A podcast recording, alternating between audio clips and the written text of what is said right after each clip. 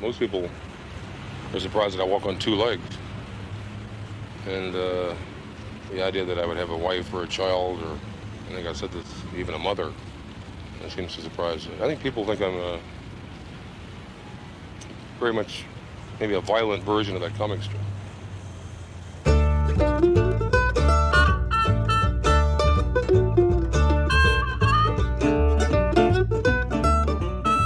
Hello and welcome to Ear Read This. My name's Ash. Today I'm going to be talking about the life of Hunter S. Thompson.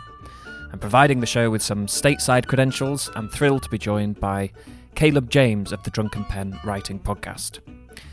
Drunken Pen do episodes on books, writing tips, and habits, and at their website, drunkenpenwriting.com, they also publish and share short stories, poetry, and articles. So go check them out when you can. Caleb and I screamed our way through Hunter S. Thompson's life, but started off by swapping some podcast and quarantine stories. Yeah, we do an episode a week, and then we do um, whenever we do bookcast episodes, which uh, were fun because we did the Robert E. Howard Conan series recently. So that was a, a second episode a week. That was a separate series. Um, and then uh, we have an inebriated book reading challenge I do with uh, Ashley. That's on Drunken Pen Writing. And that's fun because we read either difficult books or we just did Catcher in the Rye and just pretty much complained about how awful it is. And uh, uh, those those are fun. So we've been playing around with different series and stuff, but we have one main episode that's every week, and we haven't missed one yet. It's it's not too much of a painstaking process to edit our video or our recordings, but you you have scripts and stuff, so I'd imagine that's pretty daunting at times.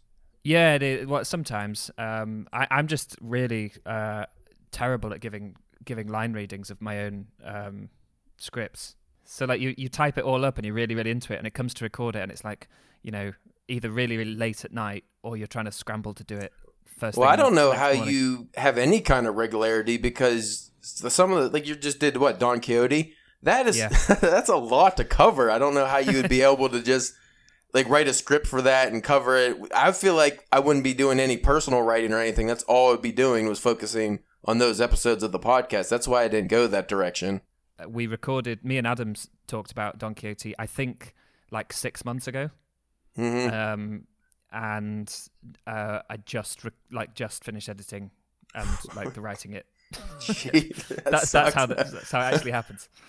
It's not like I'm Uh. working on it full on, but it's just it gets too much. You do something else, you lose pace. It's a nightmare at the moment though. With um, uh, well, it's like it's not a nightmare in in the grand scheme, but with coronavirus, it feels like everything we're putting out at the moment is just insane because I think we've put out one saying, "Oh, I hope you hope you everyone's all right," uh, and then we've like had a backlog of stuff that's from six months ago, yeah. talk, talking about like, "Oh yeah, today I was um, you know, down at the pub."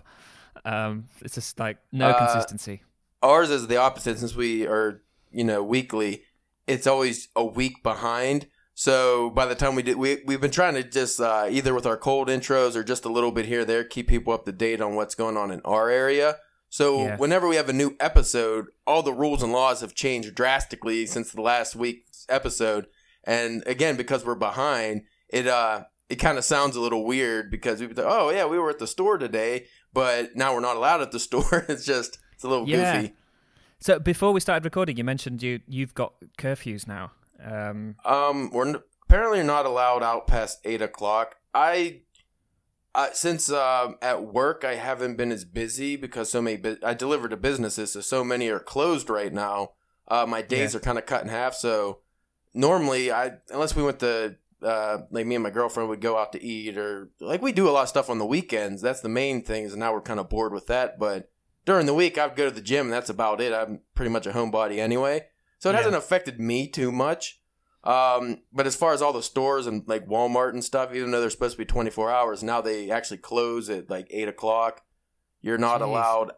I see. I don't know how how they're um like how the police are handling this because they don't want to pull people over. So Hmm. now when like if you're on the interstate, all the um 18 wheelers, they're just they're breaking all the laws because there's no uh regulations for them right now. They can do whatever they want. So it's really it's like it's a Mad Max Fury Road out there. It's terrible. Um, Is there anyone like enforcing the curfew? Have you seen any? That's what I was. I, I'm not sure. I know some Yeah. people are getting because the cops will patrol, and I guess they will get you if you're out. But it's see, like there's uh, I, apparently come Monday, uh, Harrisburg, the capital of Pennsylvania, people there's uh, talk of them protesting in mass, like from Pennsylvania, to reopen the, which I think is a terrible idea, is to just reopen everything. Yeah. Um, and that's going on all over the states. People just protesting and going crazy. We have uh, like a lot of weird liquor things right now in the state because Pennsylvania has state-run liquor stores and they all closed, but other states don't have that. You could just go to gas stations or wherever you want. So people in my area, because we're close to West Virginia, are going to West Virginia to get their alcohol, and the cops are sending them back. they say if they see your Pennsylvania license, they won't sell to you, and if they see your out of state license plate, you, you get harassed, and it's like it, Oh it's it's just so weird. I never thought I would see this where you can't even go to the neighboring state without being threatened by law enforcement. Jesus. Have 'Cause you they won't arrest you. stocked up? Um, well, I work in a beer uh, a big giant beer warehouse, so I have plenty of alcohol. Oh, okay. Uh, Phew. and some of the places I deliver to because I deliver um like the big five gallon water jugs to most businesses, but I also do beer as well, and um. I go to different distributors and stuff like that. So we've been able to work out some shady business deals where if we want, the bar owners, since they're not allowed to actually have the bar open, they'll sell us their liquor. Uh, Nice. just personally, and they ring it up as uh, beer or wine because you're still allowed to sell beer or wine in the state. Uh, it's really stupid. The critics have been unanimous in their praise of his book, but the Hells Angels haven't been heard from yet. Tonight, Sunday makes author meet critic. It brings together the writer Hunter Thompson and the reader he antagonized the most. That's the bike rider, Hell's Angel, Cliff Workman. All right, I want to know why we didn't get the two kegs of beer that you promised us. cool. Well, should we um, should we jump into Hunter? Yeah, we Uh, could do that. So I've got a. I I was going to just truck through his life um, chronologically because there's a few things I'd never heard of and I was really surprised by. Um, like people, uh, there's obviously he's one of those writers where there's such a kind of cult of his life, but it's kind of concentrated around certain parts, like the writing of Fear and Loathing, The Hell's Angels, I guess like Owl Farm. And He's kind of like a Ernest Hemingway in that the actual author's pers- persona is more famous than his work. I feel yeah, because other than Fear and Loathing, he had like Fear and Loathing on the campaign trail and a lot of articles in Rolling Stone, and uh, he's very heavy into politics. But in regards to his actual work, Fear and Loathing in Las Vegas and maybe the Rum Diaries are mostly what people know him for. And even then, I would say a lot of people haven't really read those. It's like the older generation that's read his work. So they just actually know the author as his persona, which is uh, Raoul Duke. Raoul Duke, yeah. And I think also people's knowledge of those, if they haven't read them, and even if they have, their uh, knowledge of the work is kind of informed and a little bit um, infected by the film stuff, and also the just the kind of the legend surrounding it. Like, it focuses quite a lot on did this actually happen, or you know, was he did he make a lot of it up?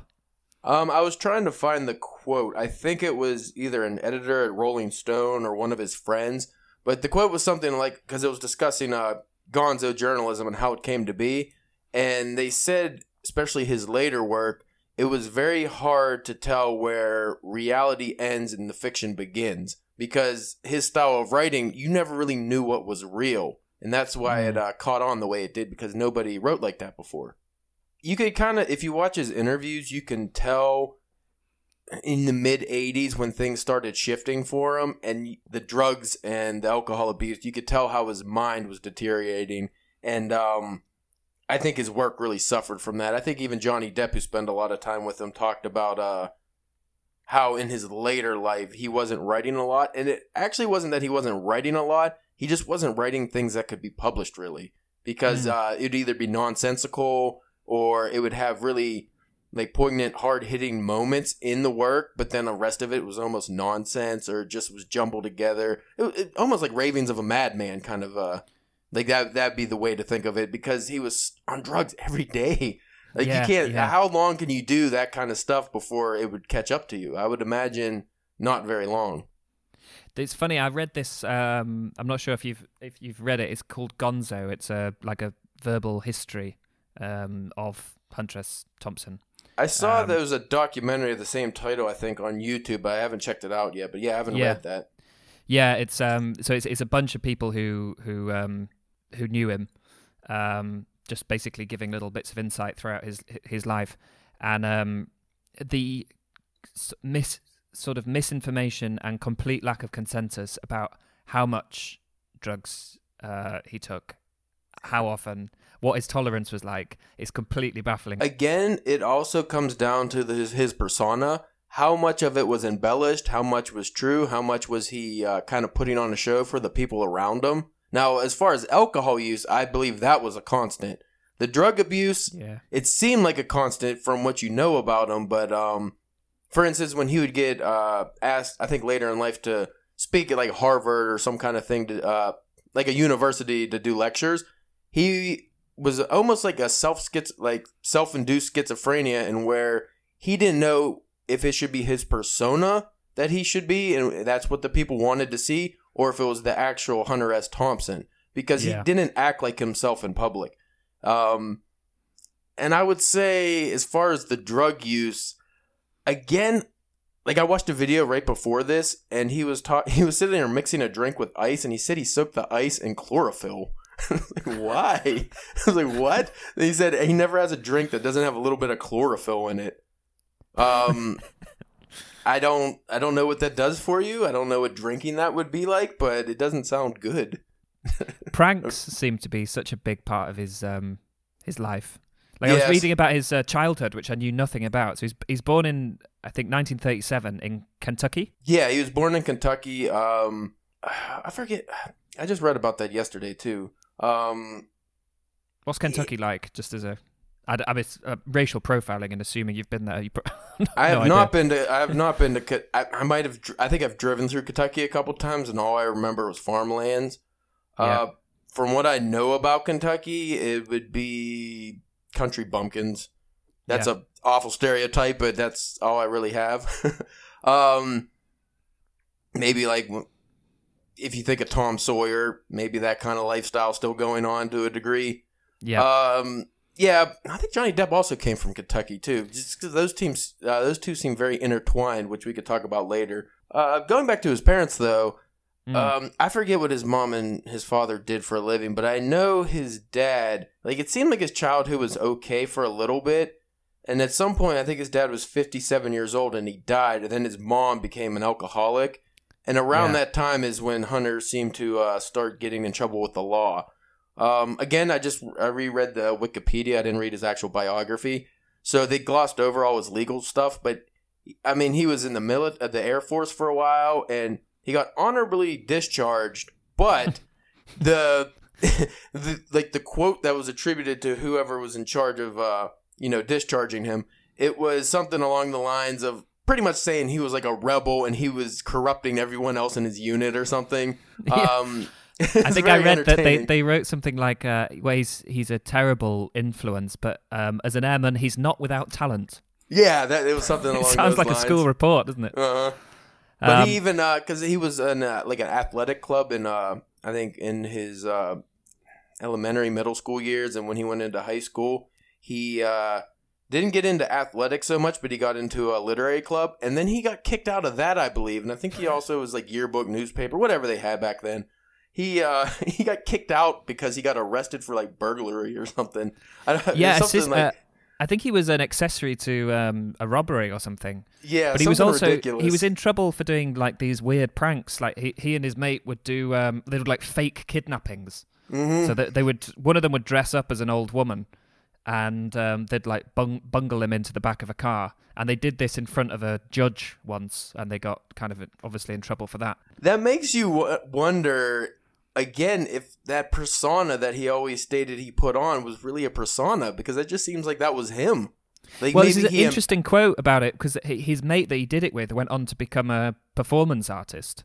And so he Hmm. was saying things like, when I became a professional performance artist, we were doing things like this, but they were all simulated and it was, you know, part of, you know, it was our art. It was very obviously like a, a show.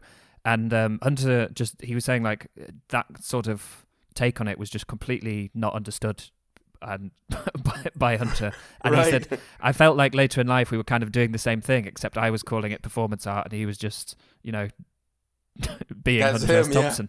yeah. Um, in his early life, because I don't think he graduated from school either. I think he was kicked out and he just went straight to the Air Force. But he, He didn't actually- graduate because he was in prison, and he, he asked to sit his final exams, and they said no because he was in prison for like thirty days. That, that explains it.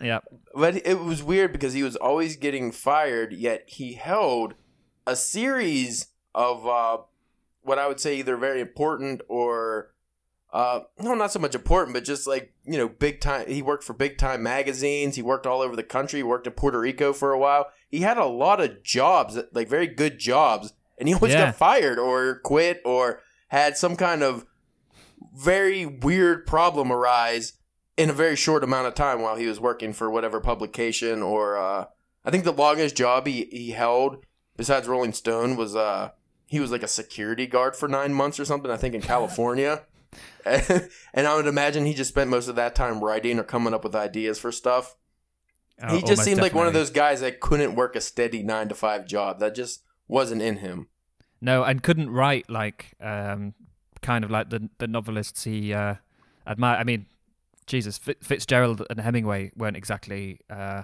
drug free. And the interesting thing about his style is he learned how to write by copying The Great Gatsby and uh, I think for the for whom the bell tolls by Ernest Hemingway. He typed and farewell verbatim. to arms, I think. Farewell to Arms. Yeah, maybe that was it. He um, learned how to write though by copying those books, and especially Fitzgerald. That's that's a very heavy style. It's very verbose, and Hunter S. Mhm. Thompson didn't write like that. So it was interesting that maybe he just learned how to tell a story that way, like those guys, but he didn't actually. Hemingway maybe a little more with the journalism style, but he did not actually copy their style in regards to his personal writing. No, He didn't implement their style at all. Yeah. He um uh, he's his uh editor when he was in Puerto Rico, I think he was writing for the something like the San Juan Star, um, said he he actually thought of himself as a kind of um Gatsby. Uh, and was when when someone said, you know, Gatsby's over, there won't be any more Gatsbys in the world. He was he was took serious kind of uh, Mhm. umbrage with it. Didn't like Kerouac, apparently. Um, To be fair, I don't think a lot of people like Kerouac. he he he loved um, Neal Cassady. He so he valued Kerouac for introducing the world to him, but uh, Mhm. wasn't a fan of the writing. Um, just going to Kerouac for a second, Mm. I think there's actually um, a good parallel between the two because I would consider Hunter S. Thompson just like Kerouac um, a time period writer because Kerouac was the beatnik generation, and after that fell out, he wasn't really. I don't think. Well, after I don't remember when he died, an alcoholic. Uh, he was a wino. Mm. But he only him and kind of that generation, they only really wrote during maybe the 50s and most of the 60s and some of the 70s. And Hunter S. Thompson kind of was like that too. Like Fear and Loathing was about the end of kind of the uh, drug generation, and uh, then he started. He switched to uh, like the politics of the 70s, and then in the 80s he wasn't really creating original work anymore. He was mainly just uh, writing for Rolling Stone, just random articles and things like that. But Yeah, if you really look at him, his stuff. yeah, if you look at him, you know, he really was just kind of a time period writer like Jack Kerouac, um, or even I would say a Fitzgerald, because Fitzgerald, you think of the Roaring Twenties, uh, but outside of that, you don't really think of Fitzgerald in any other time period. I mean, the thing they've all got common is they're kind of uh, th- they are associated with a certain time, but they're also all um, alcoholics Yeah, and and sort of have their talent corroded by that, which kind of puts a little um, time bomb on all of them. right. Uh, Jack Kerouac had to be a severe alcoholic because if you could drink yourself to death on wine, because that was his go-to drink, that seems Yeah. pretty. Uh, like you have to drink a lot of wine to get hammered drunk every day. I would think because I I don't get drunk off of wine too easily. Um, I mean, it can be done. It, oh, Um, can be. I've done it, and you feel awful.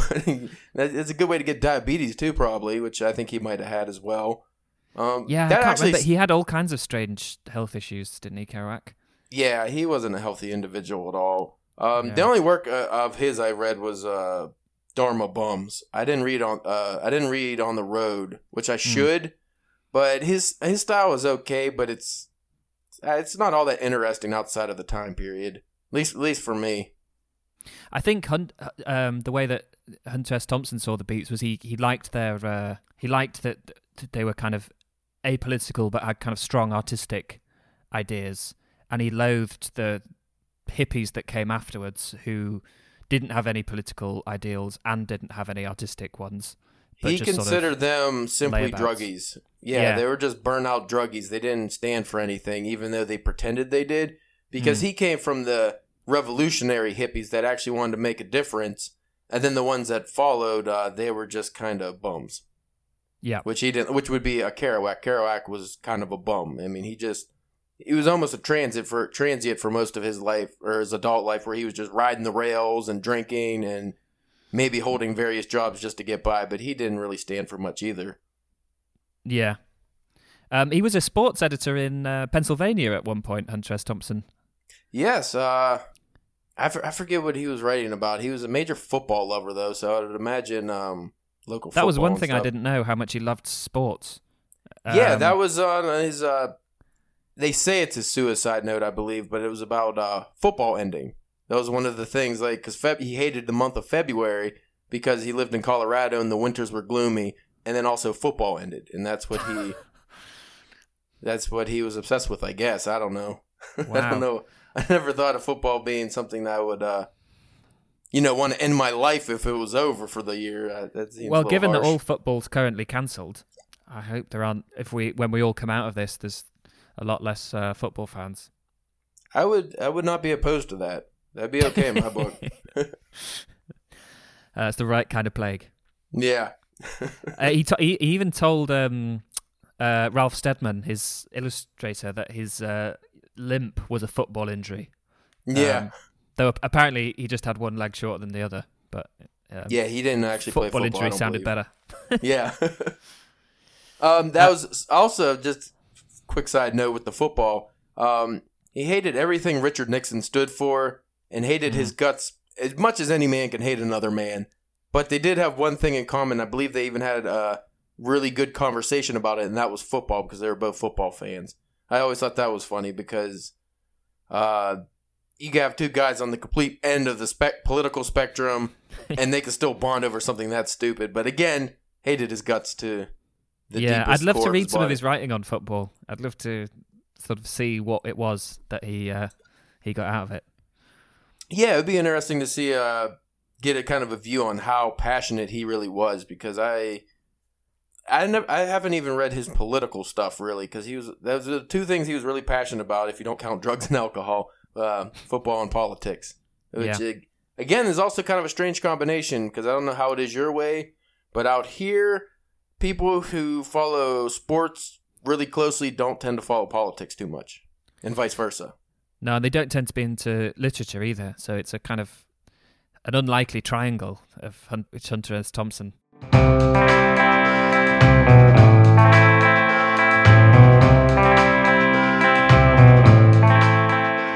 Right. Everybody said, well, uh, I can't seem to find the rum diary. Yeah. Where's the rum diary? And I, uh, I thought, uh, well, we have a little time with this. It's kind of a romantic notion, you know, that money. And uh, I, I was faced with the idea, with the fact of having to dig up my 40-year-old, you know, story. Can't change it.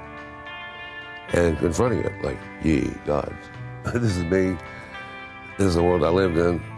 We did an episode that was more about like just crazy facts about Hunter, then we because we both read Fear and Loathing. I don't remember if we did an actual episode on that or if we just tied that in. Um, because we're like over hundred episodes in now, so Have you? Did you say you had read the Rum Diary? Or yeah, I, I haven't read the Rum Diary, but that was about his time in Puerto Rico, right? yeah, in the uh, 1960, I think he went there first time, and he wrote. He actually, when he was there, he wrote um, his first novel called Prince Jellyfish, which I'd never heard of. Um, yeah, I think that one was that the one that went unpublished. He had one full novel that never was published. Yeah, maybe even more than that. Um, I mean, I know he wasn't happy with it. I think I think maybe sometime later on he wrote something that was never never published either. But in Puerto Rico, he's, he's basically like broke, working for the San Juan Star, um, but kind of without an income and living because uh, I think it went defunct sort of almost as soon as he got there. This is something that keeps happening to him. Like he, he Yeah. gets somewhere. Like later, he gets signed to write. Um, I mean, how good does this sound?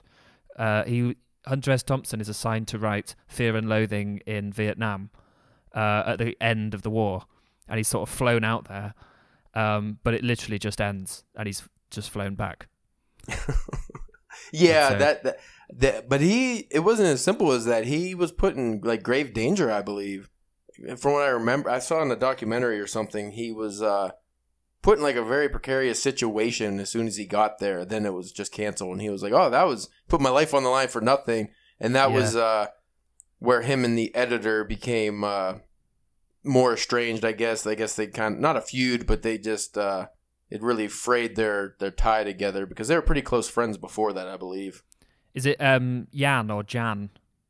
Uh, No, that guy. Um, mm, I, f- I forget the name. Uh, yeah, I'm not. I'm not sure. It, it was who? It was somebody who was there. I, someone at Rolling close- Stone.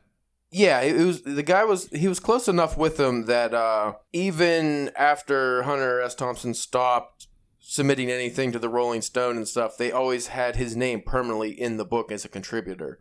Mm. Uh, so they, they, there's still a somewhat closeness, but yeah, th- there were uh, again. How much did uh, drugs? I'm sure the guys, the editors at Rolling Stones were heavy drug users as well. So and um, also like hero worshipping Hunter S. Thompson. I think that's one of the reasons he he kind of uh, got the treatment he did, mhm. um, even though he wasn't really handing anything in at that point, uh, or, or pub- just publishing his old stuff. he also had a bad habit where literally before a deadline or right when the magazine's going to the presses, he would submit like 27 pages of just random garbage to them for, so that they would have to read it, even though it was just like I don't know if it was a prank or if he just did it because he thought it was something poignant, but he did that very often, like all the time. He would send them just garbage right at the deadline, so they have to stop everything to read it to see if it was worth putting in.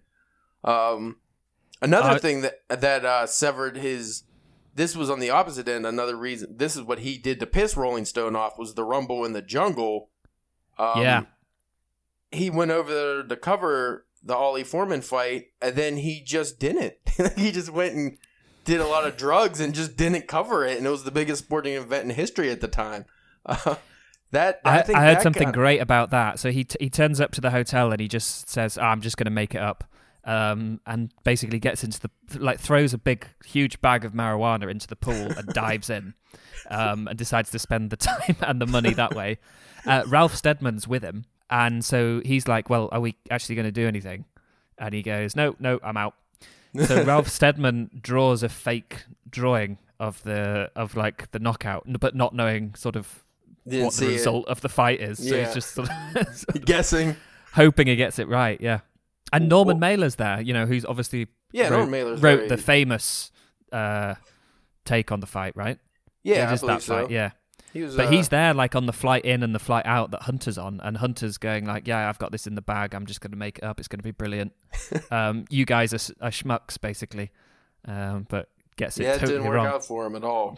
no, I Um, um, why would you throw a bag of marijuana in the pool? Wouldn't that destroy it? I think that's a chlorophyll type of thing that is just not going to get understood. Uh, I mean, there's loads of things like you just wonder, like, why would you do that? And, and the kind of things where you go, like, not only is that surprising because it's sort of like mad, but it's also surprising from the perspective of an addict because it's so wasteful or, or weird, like like the big bag of marijuana. Um, yeah.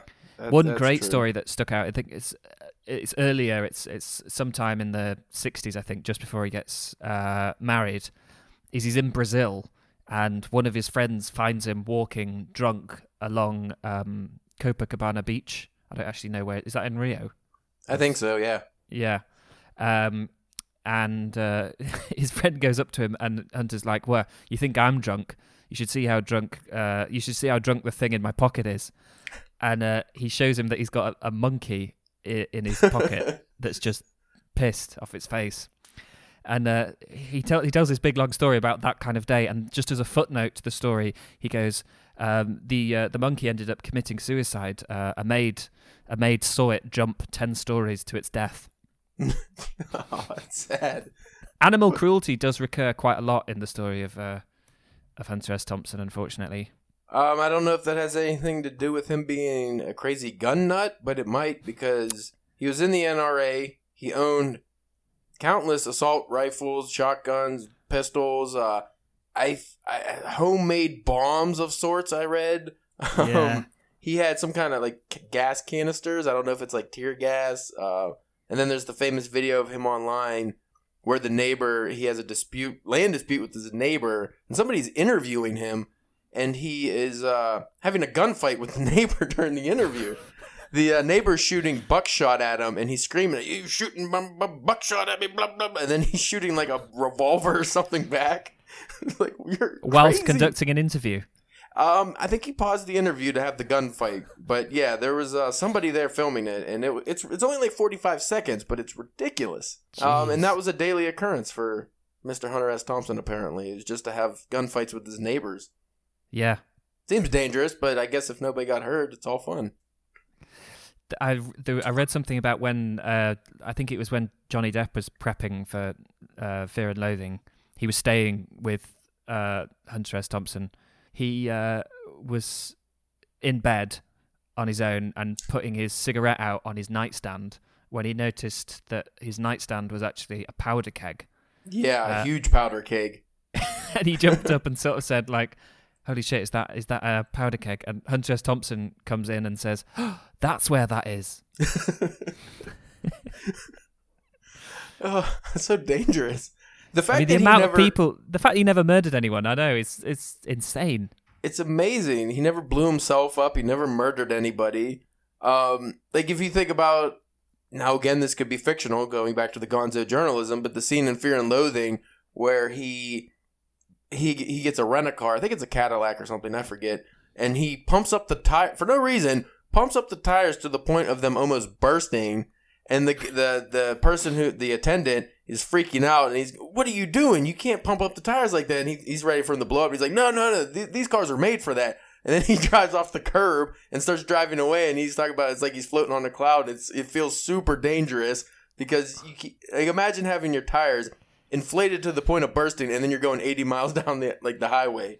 But he describes it that he even knows after he starts driving it what an awful dangerous idea it is. And then he can either get himself killed or wreck and kill somebody else, but he does it anyway for no Yeah. just because he, he just wanted to. he, he just seems completely impulsive all the time like just total chaos like I, I don't know if you've heard but when he got married his proposal I, I think his wife was called sandy who he had his um his only um child with and his uh, his proposal amounted to saying to her like basically get in the car and when she said where are we going he went indiana and she's like what for to get married and that was it It's very just- romantic. And why Indiana? That's an awful state. no idea there wasn't i don't think there was any more information of why why it was going to be indiana I'd rather go to Kentucky than Indiana. yeah. I'd, I'd say yeah, like I know what I'm talking Yeah, it's about. yeah, yeah. His son uh, Juan Juan Fitzgerald Thompson. He wrote a book as well called I've got it over there. What's it called? Stories I Tell Myself, and it's all about growing up with Hunter S. Thompson, and it's it's it's really interesting. It's not a book to read if you're after a bunch of fun kind of uh, classic Hunter S. Thompson anecdotes with uh, all the madness and the Gonzo side of things, but it's it's pretty revealing about what it's like to actually live with someone who's kind of on that level all the time. Yeah. It's uh, I remember reading about that, and it, uh, from what I understand, kind of discusses it almost as a mental illness. Like, what would it be? What would it be like living with somebody that had a mental illness or a severe addiction? Uh, more of a somber read. It's not, yeah, like you said, it's not going to be fun stories about Hunter Thompson. It's uh, more of a serious look into him, which you didn't get really too much in his while he was alive. No.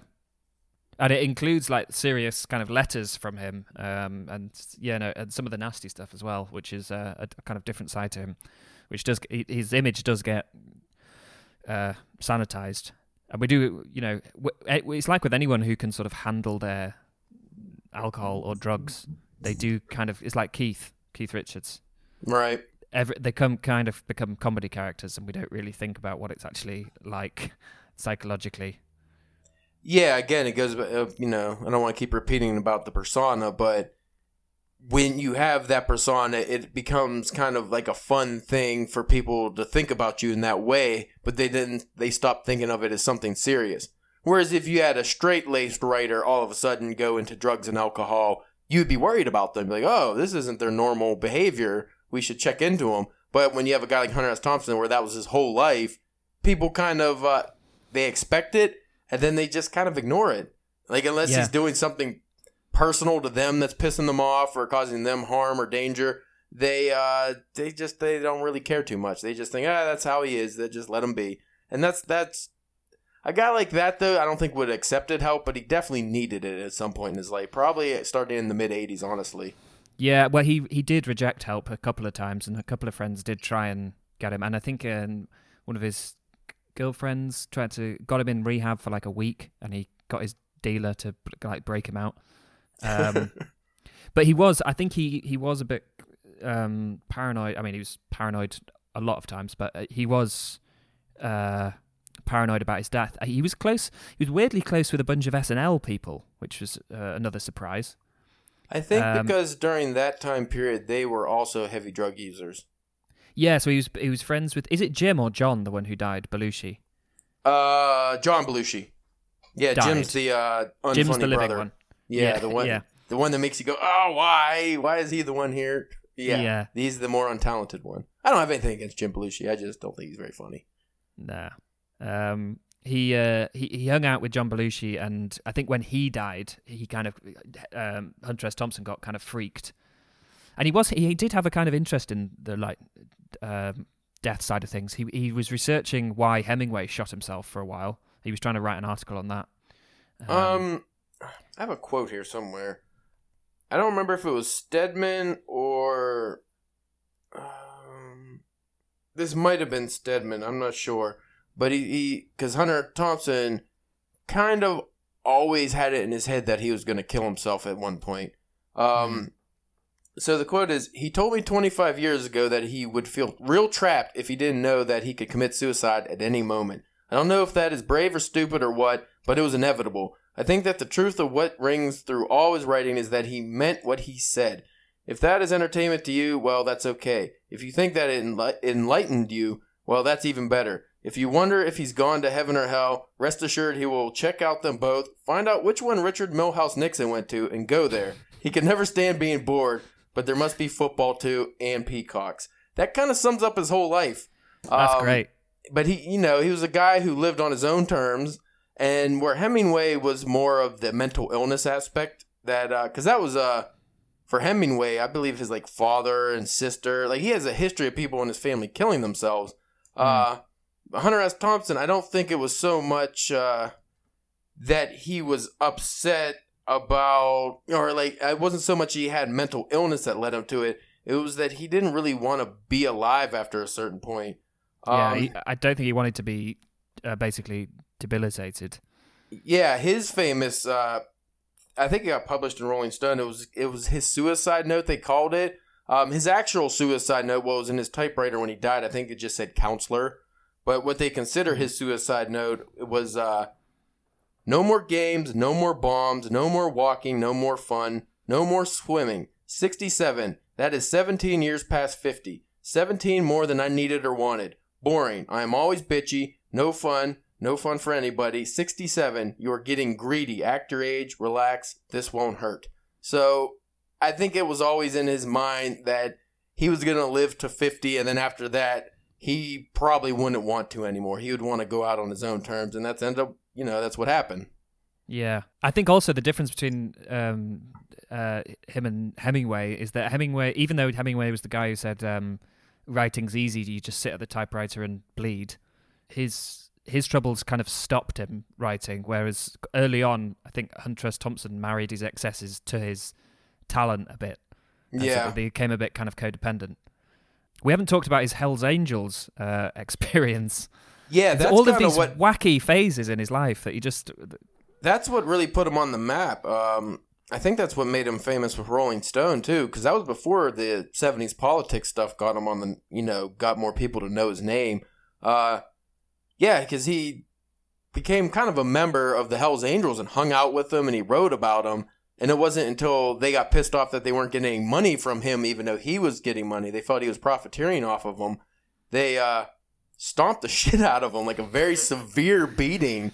Yeah. And uh, then they had that very, I don't know if you saw on YouTube, that very bizarre interview they did where it was Hunter S. Thompson sitting across from one of the main leaders of the Hells Angel, and they discussed the beating. And uh, like, I'll let- you know, let people go watch that as they will because it was kind of uh, gross on the Hells Angel. Like, you actually sympathize with Hunter S. Thompson there. Uh, but that, yeah, what a crazy life. Like, imagine joining one Yeah. of the most violent biker gangs in the world. Pretty much just a the violent gang is what they were, a murderous gang. And he joined them just for what shits and giggles to see what it was like. Yeah, and for a year as well. Not just like, you know, I'm going to go and sort of hang out with them and try and get a few interviews. Like, I'm basically going to be a Hell's Angel for a year. He immersed himself in their culture and learned what it was like to be one of them. I mean, that takes a lot of balls. But I guess if uh, you're Hunter S. Thompson, that's just Monday. You know, that's just a Yeah. normal, normal thing to do for him. But yeah, that would scare the shit out of me. I would not want to do that. I mean, That'd when be you read his biography, it's like the least weird thing he did. Yeah, that was like, it's uh, just, it's it's nuts. He treated it Um, almost as like he just kind of had a falling out with them.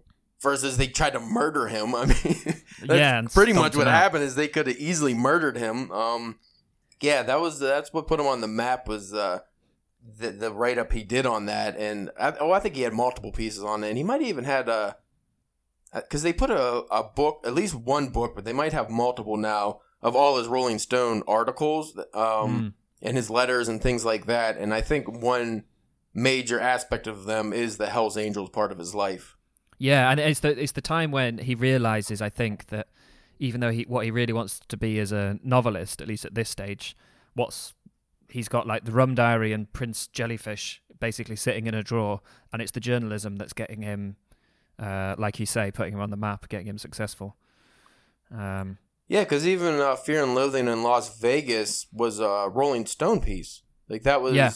I think, was that a serial piece that was like a monthly thing in Rolling Stone, or was it just one like a not? Because it was that's a pretty long book for a magazine, I would imagine. yeah, no, I think it was serialized first um, in I think seventy one. Mm-hmm. Um, uh, there's a there's a really good bit in that book, um, the Gonzo book, about the editor getting that first chapter and it just being like nothing else. Yeah. Um, I am living a normal life. You know, I own a, you know, a ranch in Colorado, and I have a wife and a child, and uh, peacocks and Dobermans.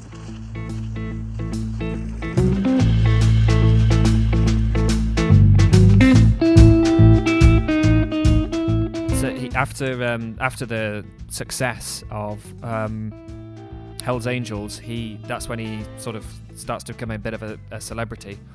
Um, moves to Woody Creek. I think he'd already been in Aspen for a bit, but he, that, that's when he sort of settles in Owl Farm and Woody Creek. Um, Mm. There's so many good stories about what goes on at, at, at Woody Creek. I didn't realize that Jack Nicholson was his neighbor there. Yeah, Jack Uh, Nicholson was at his funeral. A lot of celebrities were, but yeah, Jack Nicholson was his neighbor, and uh, they're pretty close. They did, and he like uh, played sort of pranks, these ridiculous pranks on um, on Jack Nicholson. Like something he played a load of animal screams and sort of gunfire noise For whatever sort of. Yeah, for whatever reason, Hunter really got his rocks off by playing dying pig sounds to people. So Yeah. he would he set that up and scared the shit out of Jack Nicholson and I think his girlfriend or wife at the time. and, uh, he- I think. Yeah, and uh, was it Keith Richards? Um, I think it was in the '90s. I don't know if it was Keith Richards. I want to say it was, but they they're supposed to interview him, and nobody could get in because he was having some kind of drug fit. And then Hunter S. Thompson did the, the old. Uh, there's a video of it on YouTube where I think he's playing again that like the pig sounds or something at the door, and then finally Yeah. he gets in, and they have the most bizarre interview I've ever seen. Uh, it's wonderful though. But yeah, I think that's how it, that, that was his go-to move for some reason. It was dying animal sounds and gunshots. Dying he thought pig, that was funny. Pig noises, yeah, and he he left um, uh, on Jack Nicholson's doorstep uh, like a elk cart, and apparently like everyone else around them were, were just really freaked out and thought that it was basically going to be another Manson murder and that the Yeah, like a serial killer. yeah, no, it's just Hunter S. Thompson fucking about. Um, there was a guy um, who was a, re- I think he was a reporter with Rolling Stone in the '90s, who said um, he describes this this uh, moment where Hunter S. Thompson comes and gives a speech, and it's like a rambling, digressive speech. Falls off stage, um, spills a couple of people's drinks, but manages to keep his own um, unspilled. Of course. That's kind of a good metaphor for his whole life. Knocks everybody else's drink down, but keeps his own. his is totally totally fine and then he, he ends up speaking to K- keith richards i think before that video hmm um, and uh, he said it was absolutely fantastic to watch it was like two dogs barking at each other both completely incoherent Makes you wonder if they actually understood each other. They were just both talking. Uh, yeah just imagining Also- what the other one's saying yeah. He also had uh, a run as sheriff, I think, for Aspen. yeah he And- did 1970 ran for sheriff And he actually almost won. He was leading by a slim margin until he uh, had a piece run in Rolling Stone about it, and it actually turned people off of it, and he lost barely. Uh, and I think there was some political shenanigans with the Republicans and Democrats teaming up to so he win win because he wanted Yeah. to rename Aspen, I think, Fat City, and Yep. then uh, to discourage the um, land rapers and jackals from moving in it's a Yeah. brilliant idea I, I like it. He also had uh, he didn't want tall buildings because he wanted you to be able to see the mountains. Uh, he had a lot of very progressive views when it came to. He was a very interesting man because he had, he you know he's all about freedom of speech. He wanted drugs um, to be legal, all drugs, because he felt prohibition, which is I think he described just like the, in the 1920s, prohibition just led to gangsters coming in and uh, you know, bootlegging booze and making a lot of money. So he said, if you make drugs illegal, all you're doing is making criminals a lot of money. That was his view on it. So he wanted to decriminalize all drugs, at least in Aspen. And uh, even though he had very left views and he was a Democrat, he was a crazy gun nut. And he was very far right when it came to privacy and small government. And it was, it's just. I would say maybe he was like a libertarian or a centrist or something, but he was a, he was an odd guy politically. But Definitely. he really, really hated Nixon until George W. Bush. Not to skip too far ahead, but when George W. Bush became president, he said he would gladly vote hundred times for Nixon over George W. Bush. So that that was a very, uh, you know, damning thing to say for for a political figure. But at the someone time, he spent his life slagging off nixon yeah, but Yeah. uh, yeah, going back to the you know the sheriff thing. Um, after that, that's when he kind of really got invested into politics, and I, like I said, I haven't read Fear and Loathing on the campaign trail.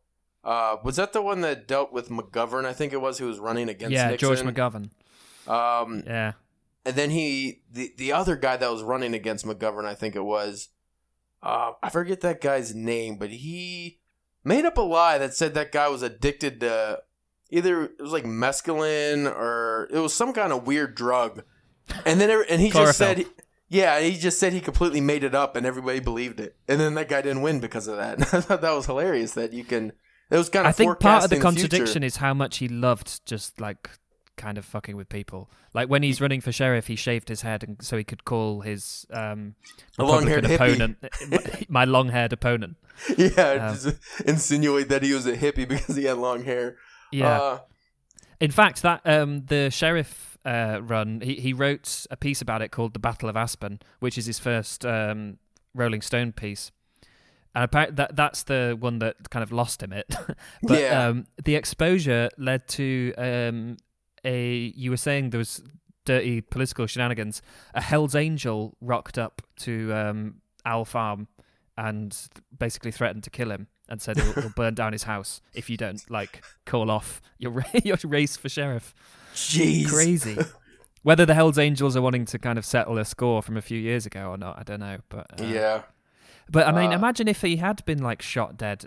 Like apparently there was a rule um, in the um, police department t- that if you hear any explosions from Woody Creek, uh, just ignore them. Sounds, it's obviously unrest. So I mean, if someone went up to his house and like you know blew him to pieces, like who's gonna come? It yeah, really. I mean, I wouldn't go there. Uh, He kind of seems like one of the last true free Americans because with all the laws and uh, they have so many local rules that you can't do in various states. Like in a lot of the states, you can't even collect rainwater on your own land. Um, and I think a lot of that has to do is because we don't have rebel rousers like Hunter S. Thompson anymore, who are famous and kind of rebel against these rules to make it hard for people to just implement them. Um, so I mean, I wouldn't mind seeing another writer come along that was like him.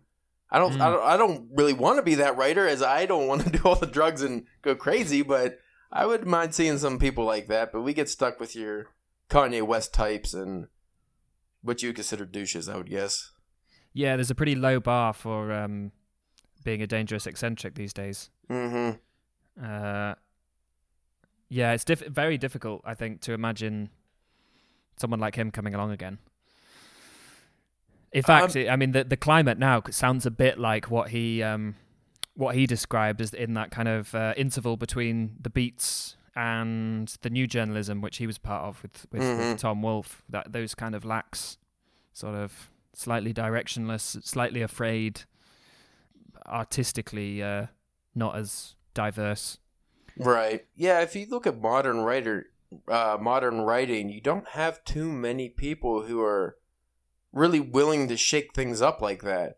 Uh, I mean, he was a true original in his own words, a freak, a mutant, you know, a weirdo. He was he was his own thing. And maybe you have some musicians who kind of embody a little bit of that. Uh, I don't think you have too many in the again the literary world's a lot different now. It's really hard to say if you could even have a writer come along. The even if he was like that, it would be very popular because a lot of people don't read now. Uh, should probably talk about Fear and Loathing a little bit. We don't have to get into the um, the piece. He'd written um, the Kentucky uh, Derby bit. Um, do you say Derby or Derby? Derby. Derby, Kentucky Derby uh, piece for Rolling Stone, which I think was his first collaboration with um, Steadman. Um, Yeah. it's very difficult to guess like what their their dynamics actually like because I, I think Steadman plays up sometimes being the um the Englishman out of his depth.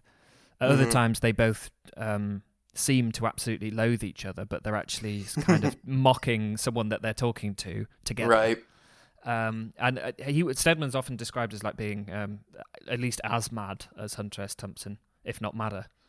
Uh, but, there was um, a lot of guys involved in Hunter S. Thompson's life that were they were more into you know heavier drug users, crazier, more wild. Uh, I forget the guy's name, but the one that inspired uh, Doctor Gonzo in the Oh, Fear and Loathing. Oscar Oscar Acosta, I think he's called. Yeah, he was a real actual madman, and he ended up Yeah. disappearing. I think Mexico or South America somewhere. Just was gone one day, and he never came back. But he was. uh If you think of Hunter S. Thompson, just imagine him on more drugs and crazier, because that was that guy. Crazier and I think scarier as well. Like, Yeah, um, I maybe think that's one more thing the film gets really right. That scene when he's in the bath, it really seems like uh, Benicio del Toro is going to murder him. Because that, that scene's re- well, the, the bits with them holed up in hotel rooms in the in the book is, is like that, Yeah, and uh, seems like he was pretty um pretty scary to be around. he did a really good job in the novel of describing the kind of hallucinogenic madness that you would go through in the, taking this you know what was he taking in the book uh like pure adrenaline or something and And uh, not- ether. uh, what was it like a liter or five gallons it was like some crazy amount of like raw ether they had they because Yeah. at the very beginning it described their whole set it was like a like a hundred tabs of acid and mescaline and just like things that would kill anybody and they they were taking it all yeah, and it's very deadpan how how it's always uh, like. I think it's about time we took we took this. this. th- That's that's what'll get us out of this jam. yeah so just always more drugs like when they go into the what was it they took right before they went into the like i think it was like a clown themed casino and uh, it was right before he saw the lizards i think um but he was they, they could barely walk they couldn't even get into it it wasn't mescaline i think it was something else Was that Um, the ether, or did they take that in? it might have been the ether. It was like some kind Yeah. of downer. I, don't- I don't know what happens if you take ether. Just, isn't that what you take to uh, put someone out for surgery? Like, isn't like Yeah, an think so. aesthetic. Yeah, I don't even know where you get raw ether. Uh, clearly Hunter S. Thompson. he had the connections apparently. Yeah. I don't and I mean, it's incredible, really, that he was a writer. Full stop. Like, uh, just just to to be able to have the concentration to finish even an article when you when that kind of stuff is flying around. Never mind, like doing it all day.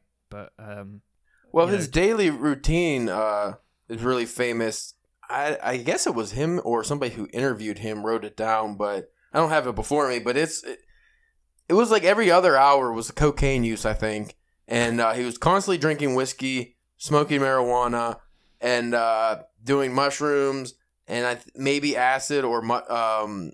Which uh, what would happen if you took mushrooms and acid together? That seems like a bad idea. But he was taking all these things all day, and I think he woke up at like noon or one. So he was taking them all day. Maybe ate a small meal with a lot of uh, beer or whiskey, and then by the time it was around like midnight is when he would start writing. After a whole day of all this constant drug use, I don't know how you'd get anything accomplished. I would be, well, I'd probably just die. But I, I don't think you could uh, be any kind of creative if you're living that kind of life. I it just doesn't seem possible to me.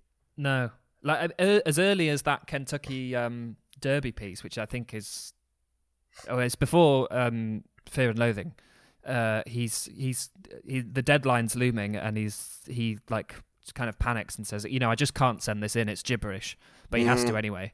At that point, I think later that sort of worrying about it being gibberish um, disappears, and that's what that was what I was I was really interested in to read about his wife saying, like he really wasn't that comfortable with the Gonzo thing at first, and then after a certain amount of time, and especially around the campaign trail thing, he he embraced it full on and sort of became. Uh, was was seemed in that character all the time, and the, Yeah.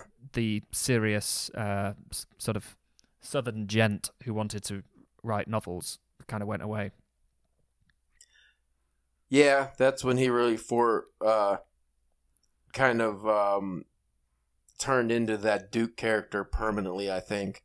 Yeah, He uh his aspiration is to be a full-time just novelist. He that fell off and again, what would a Hunter S. Thompson life be like if he ended up quitting drugs at least? Maybe not even the alcohol, just the drugs. How how much more work do you think he would have gotten out? Because he did seem like he really did want to be a serious writer for a while, and I think Mhm. the drugs just got to him.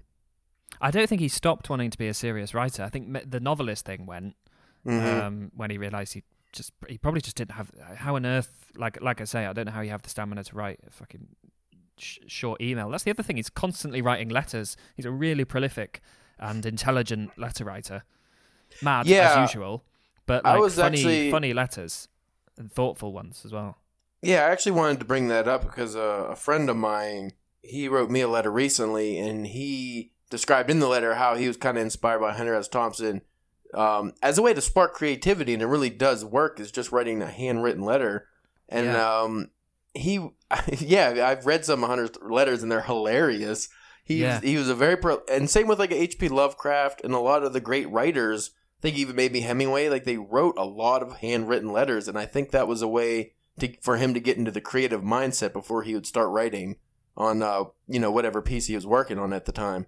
Get ranting at something or other. I think I, I might have read this out on our um, Fear and Loathing episode, but uh, it stands reading again. Have you ever read his rejection letter to um, Anthony Burgess? Yeah, that was one of my favorite things I think I've ever read because he ends it so nicely. Yeah. Um, but the whole thing is just like him tearing into this guy.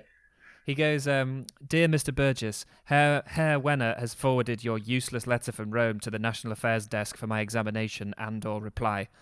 Unfortunately, we have no international gibberish desk, or it would have ended up there. What kind of lame, half-mad bullshit are you trying to sneak on, over on us? Do you take us for a gang of brainless lizards, rich hoodlums, dilettante thugs? You lazy cocksucker. I want that think piece on my desk by Labor Day, and I want it ready for press. The time has come and gone when cheap cheapjack scum like you can get away with this type of scams you got rich, rich from in the past. Get your worthless ass out of the piazza and d- back on the typewriter. Your type is a dime a dozen around here, Burgess, and I'm fucked if I'm going to stand for it any longer. Sincerely, Hunter S. Thompson. yeah. Uh, I just love that. It's like the sincerely, just to make it sound like he was trying to be genuine and nice. But it's like, no, that was horrible. Yeah. you just tore into that guy for no reason. the preamble to that sets it up so beautifully as well, which is genuinely that Anthony Burgess was really worried about this piece and had written a kind of letter asking for a little bit more time and a bit of direction, maybe. Um, Yeah. Imagine receiving that. Um, the only thing that I would take away from that that would be a positive was the fact that it came from Hunter Thompson. So Yeah. you don't have to take it as seriously if it was the editor of Rolling Stone, but still, uh, that would be kind of a kick, especially if you really uh, admire Hunter Thompson for being, you know, not just his popularity, but the work he's put in, and then you get that from him. Uh, yeah.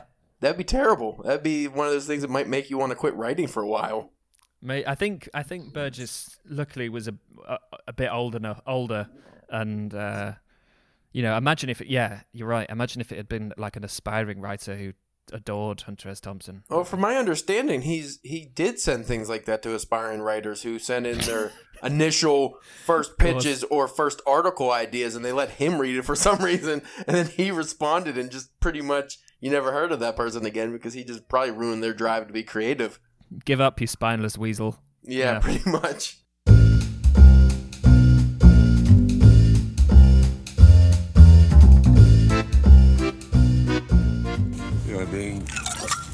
Are doing things like that? Yes, in front of the camera, and it will be on film, won't it? Hmm. The way uh, the, the water is without chlorophyll, and the whiskey kills the what the, would be the chlorophyll substitute. So every time we make a drink here, we put the ice, I mean, the drink in the ice, uh, and then the whole thing into the grass, giving the ice enough time to absorb the chlorophyll. I have now absorbed enough chlorophyll to get back to the drink. That's why I'm so healthy, folks. I always roll my ice in chlorophyll before I drink whiskey. All right, what were you saying?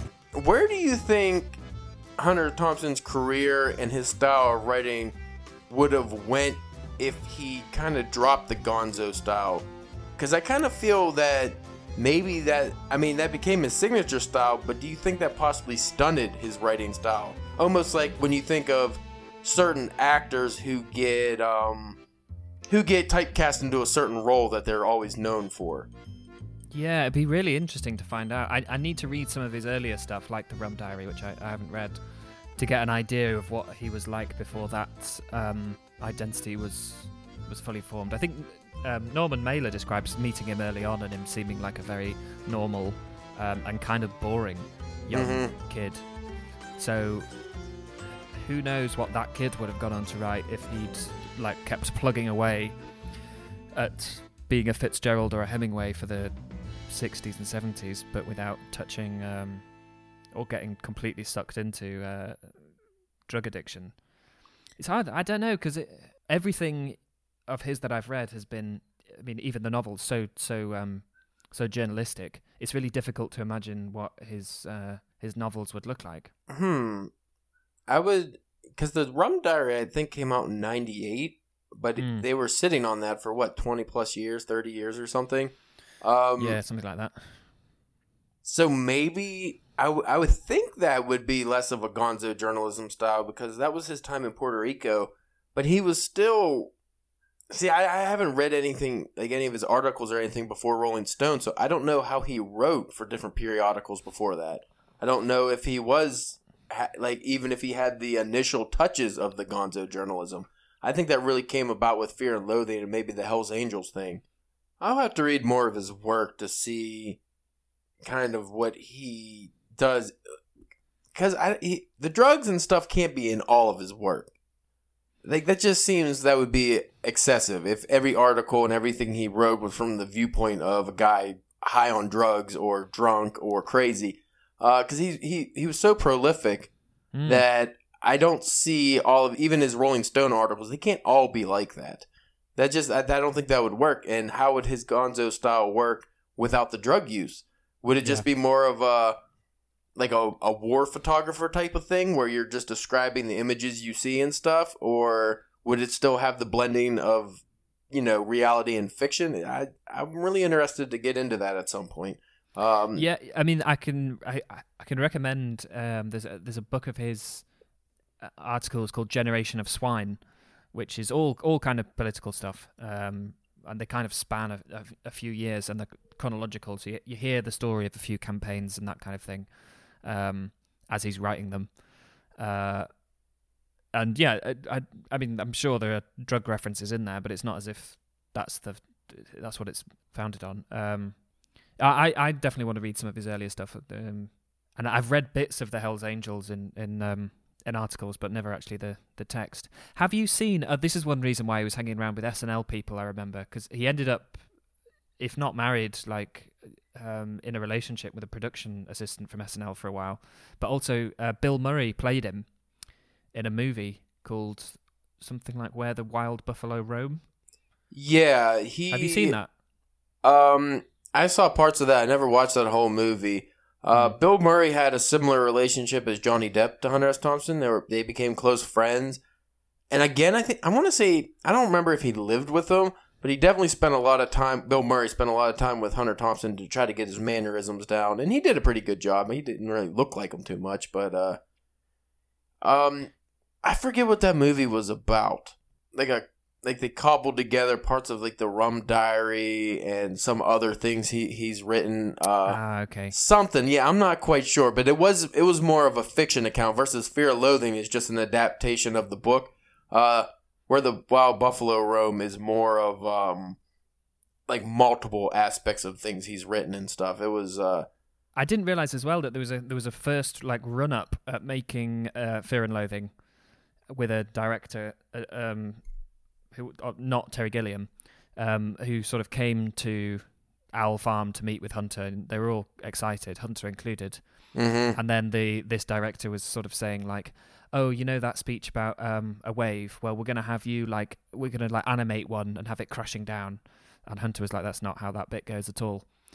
And then the, this director made the mistake of saying, because the thing that people really remember about um, about Fear and Loathing in Las Vegas is those wonderful illustrations, yeah which obviously didn't go down well, and he uh, he was dropped. And luckily, Terry Gilliam stepped in. hmm Uh, yeah, Fear and Loathing was one of my favorite movies. It's ridiculous, like much like the novel. Um, it's as faithful as it can be without going too long. Yeah, And uh, I mean, Johnny Depp's got to be applauded for pretty much being Hunter S. Thompson in the movie. I liked it. A lot of people, it, kind of has, has a cult following now, but at the time, I don't think it was too popular. No, and, and I don't think anyone wanted to make it either. Um, uh, but uh, uh, since has become at least has become a really successful film. There's tons of stories about Johnny Depp and um, uh, Hunter S. Thompson hanging out. My favorite one was um, I, d- I can't remember what the setup to this is, but basically Johnny Depp is going to Allen Ginsberg's funeral, who Hunter S. Thompson had like knocked around with in the '60s. hmm Um, Beatnik and for Generation. yeah, and for some convoluted reason, Johnny Depp is going to give a eulogy at Ginsberg's funeral, written by Hunter S. Thompson. Hunter S. Thompson isn't going to be there, but he's faxing in a eulogy, and it's like. Uh, the week before the eulogy, he's still not sent it. Like the day before, he's still not sent it, and then literally the morning of, Johnny Depp's like calling him up saying, "Please, will you fax this goddamn eulogy?" And he does, and Johnny Depp's like reading it in the car there, um, pissing himself because again, it's just ripping the sort of sh- shit out of him. So he called Ginsberg a dangerous bullfruit with the brain of an open sore and the conscience of a virus. That's wonderful. he was crazy, queer, and small, and he'll be looking forward to meeting the Grim Reaper so he can get in his pants. Imagine having to read that at somebody's funeral. Like you Well- didn't know you were going to read. You didn't know what it was you were reading until you were on the way there. I d- there's not enough information because I don't know if that's exactly like what you'd like to think is that that's exactly what Ginsberg would have wanted, and uh, it went Yeah. down great. But I've no idea. Like, imagine, like you say, imagine it's not your words, but you stand there in front of loads of strangers and loved ones of the deceased reading that. I mean, again, it could just be a Hunter Thompson prank where he just Yeah. wants to prank Johnny Depp by making him do something awful that Ginsberg would have hated. Yeah. You don't know. Another phase that I had no idea about. Um, this is maybe another thing to to read. I um, I might order this. Is uh, he ends up going to Hawaii? This is kind of later on. I think it might be eighties. um, and he writes a book called The Curse of L- uh, Lono or Lono, who uh, in his book is the god that Captain Cook was mistaken for before he was killed by um, the uh, islanders. hmm And he writes it in Hawaii, and he gets obsessed with deep sea fishing. He wants to uh, catch a marlin, like like Hemingway did. It sounds absolutely uh, uh, nuts, and I, I'd never even heard of it. Um, so there's a few Um, works that I'd never. Yeah, I've I've heard across. of that one, but I didn't look too deep into it because uh, I think he spent some time in Hawaii. Mm. Uh, I even want to say that he wanted to live there at some point, but then it's something with rich people or Ah, it's okay. hard. It's hard to say, but um, yeah, because he he had his uh like some fun South American um like you were talking about Brazil earlier. He had some uh, crazy adventures there, some in Africa. You know that brief time in Vietnam. He he had a lot of weird moments in his life that to Yeah. any other person would be the highlight of their life, good or bad. And to him was just like something he didn't really think about because it just happened so often for him. He even squeezed in um, a quick uh, adventure here in Edinburgh. Um, I remember uh, reading in that Generation of Swine book, um, characterized with the usual turning up late for some kind of speech he was meant to give, blowing the whole thing off, letting down loads of people. Uh, the amazing thing about him was that he actually made it to 67 to begin with. Going, getting to oh, you know almost 70 years old, like for that's a for a lot of people, like that's a full life. So I can see him being like, "Why the fuck am I still alive right now? This sucks. Yeah. Like, I don't I don't get to enjoy things I heard all the time." Um, because if you're so used to being a madman doing whatever you want, and then your body starts to fail you, that Hemingway might have even went through a similar thing because he was a you know high times adventurer, Yeah. and by the time he what I don't remember how old he was when he killed himself. He wasn't that he wasn't as old as uh, Thompson, but I don't think so. No. I think he was in his fifties. But he One thing I'm not sure if we mentioned, but his his Hunter's um, dad died of this. Like he basically died of a disease you imagine you'd get if you were chronic drug abuse, like a, this awful like wasting disease. yeah I uh, read that and it was it was some weird medical term I never heard before. I didn't look into it. Yeah, I'd never heard of it. Yeah, I don't need uh, something else to be hypochondriac. Uh, Yeah. Chronic wasting disease. Yeah, that's what I want to think about getting, especially during this time period. Exactly. Yeah. Um, well, I've just realised I'm out of notes, and I've cl- clicked back to Zoom and seen that I'm shrouded in uh, darkness, which is uh, a bit creepy. I'm just gonna. Yeah, that was, uh, I found a little strange that you were just getting darker and darker here. There we go. I thought the, uh, you know, just the, the veil of uh, the, the, the night was just coming upon you. I was like, that, because it's very bright where I am. I was like, that's a little strange, but okay. Yeah, the end times are upon us. Yeah, Well, we, um, we've gone a good hour and 20 minutes at least into this. I think we I covered pretty say, much yeah. everything. That's a that's an that's an epic one. Thank you so much for this. Not a Um, problem at all. Well, it's great to have an American correspondent. I might might g- uh, give you um, the Hunter's title. What's it? Desk National Desk of Affairs. yeah. National Desk of American American Affairs. There we go. Yeah. Um, yeah, if you want to cover anything in the future, just let me know. Uh, I'm halfway through Moby Dick at the moment. If you ever want to cover that slog, I'll be down for that episode.